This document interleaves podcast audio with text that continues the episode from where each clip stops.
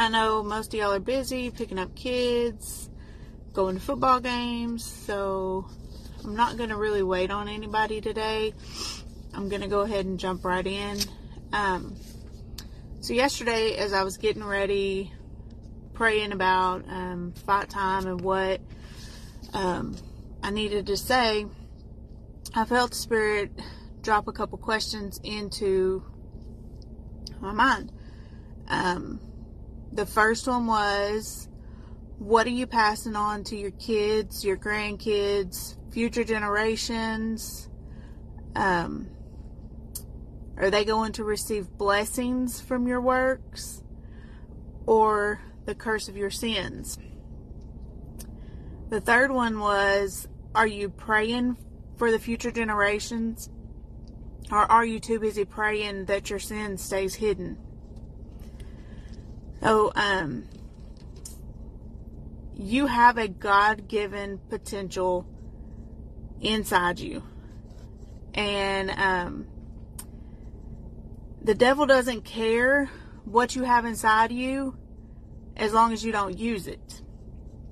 He doesn't care what your potential your potential you have inside of you until you search it out and walk it out. Hey, ladies. Um, so he doesn't care um, about your potential until you put action with it.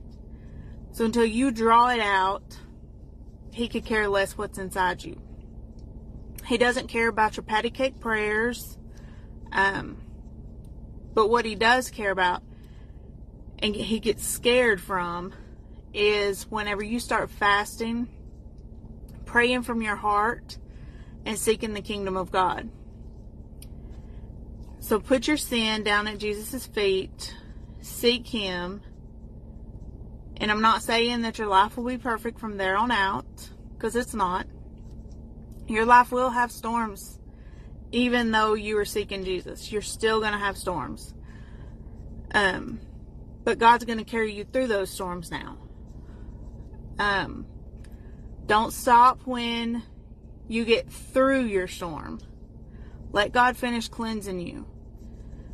Getting through your storm is only halfway. Um, some people get stuck when they get through their storm. They're like, oh, I'm done. Oh, that was such a hard storm. And they get stuck.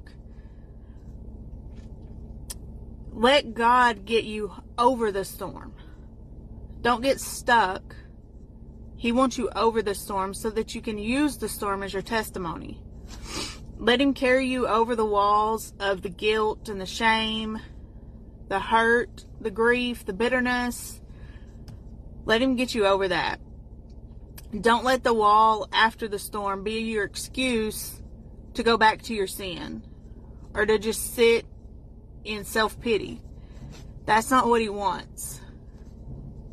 He wants to carry you all the way over those walls. So let him. Um, Jeremiah 17 and 5 says, This is what the Lord says Cursed is the one who trusts in man, who draws strength from mere flesh, and whose hearts turn away from the Lord.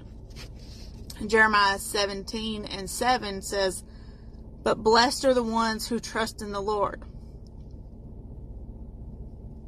whose confidence is in Him.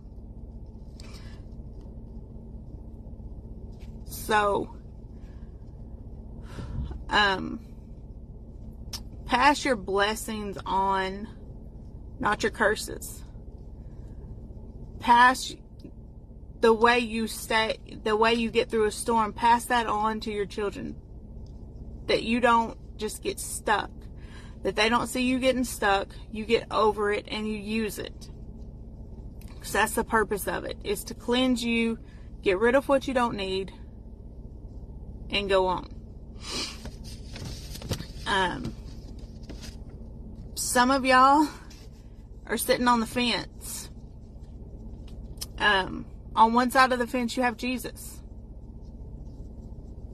On the other side of the fence, you have Satan.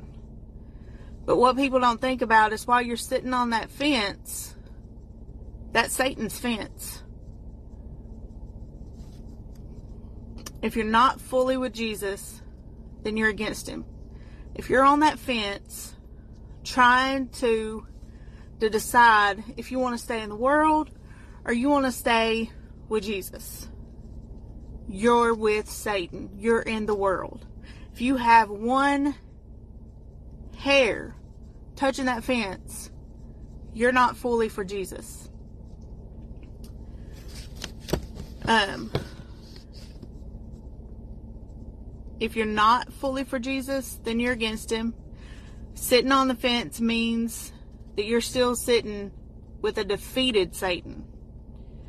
Satan has already been defeated, but he wants you to think that he still has the power to do things. Jesus gave you the power. He gave you the power to call out your curses, to call out your sin, to call out any spirit. Jesus gave that power to you. Satan does not have the power. That stays with Jesus. Um, are you going to be on the fence when the trumpet sounds?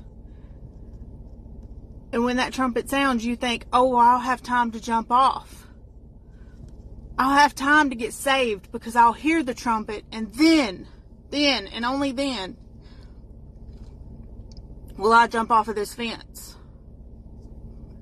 But what you don't know is what if that trumpet sounds so loud and it vibrates that fence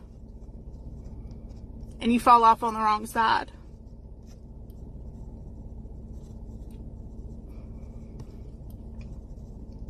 Jesus is calling to his people, trying to save him. He does not want one lost person.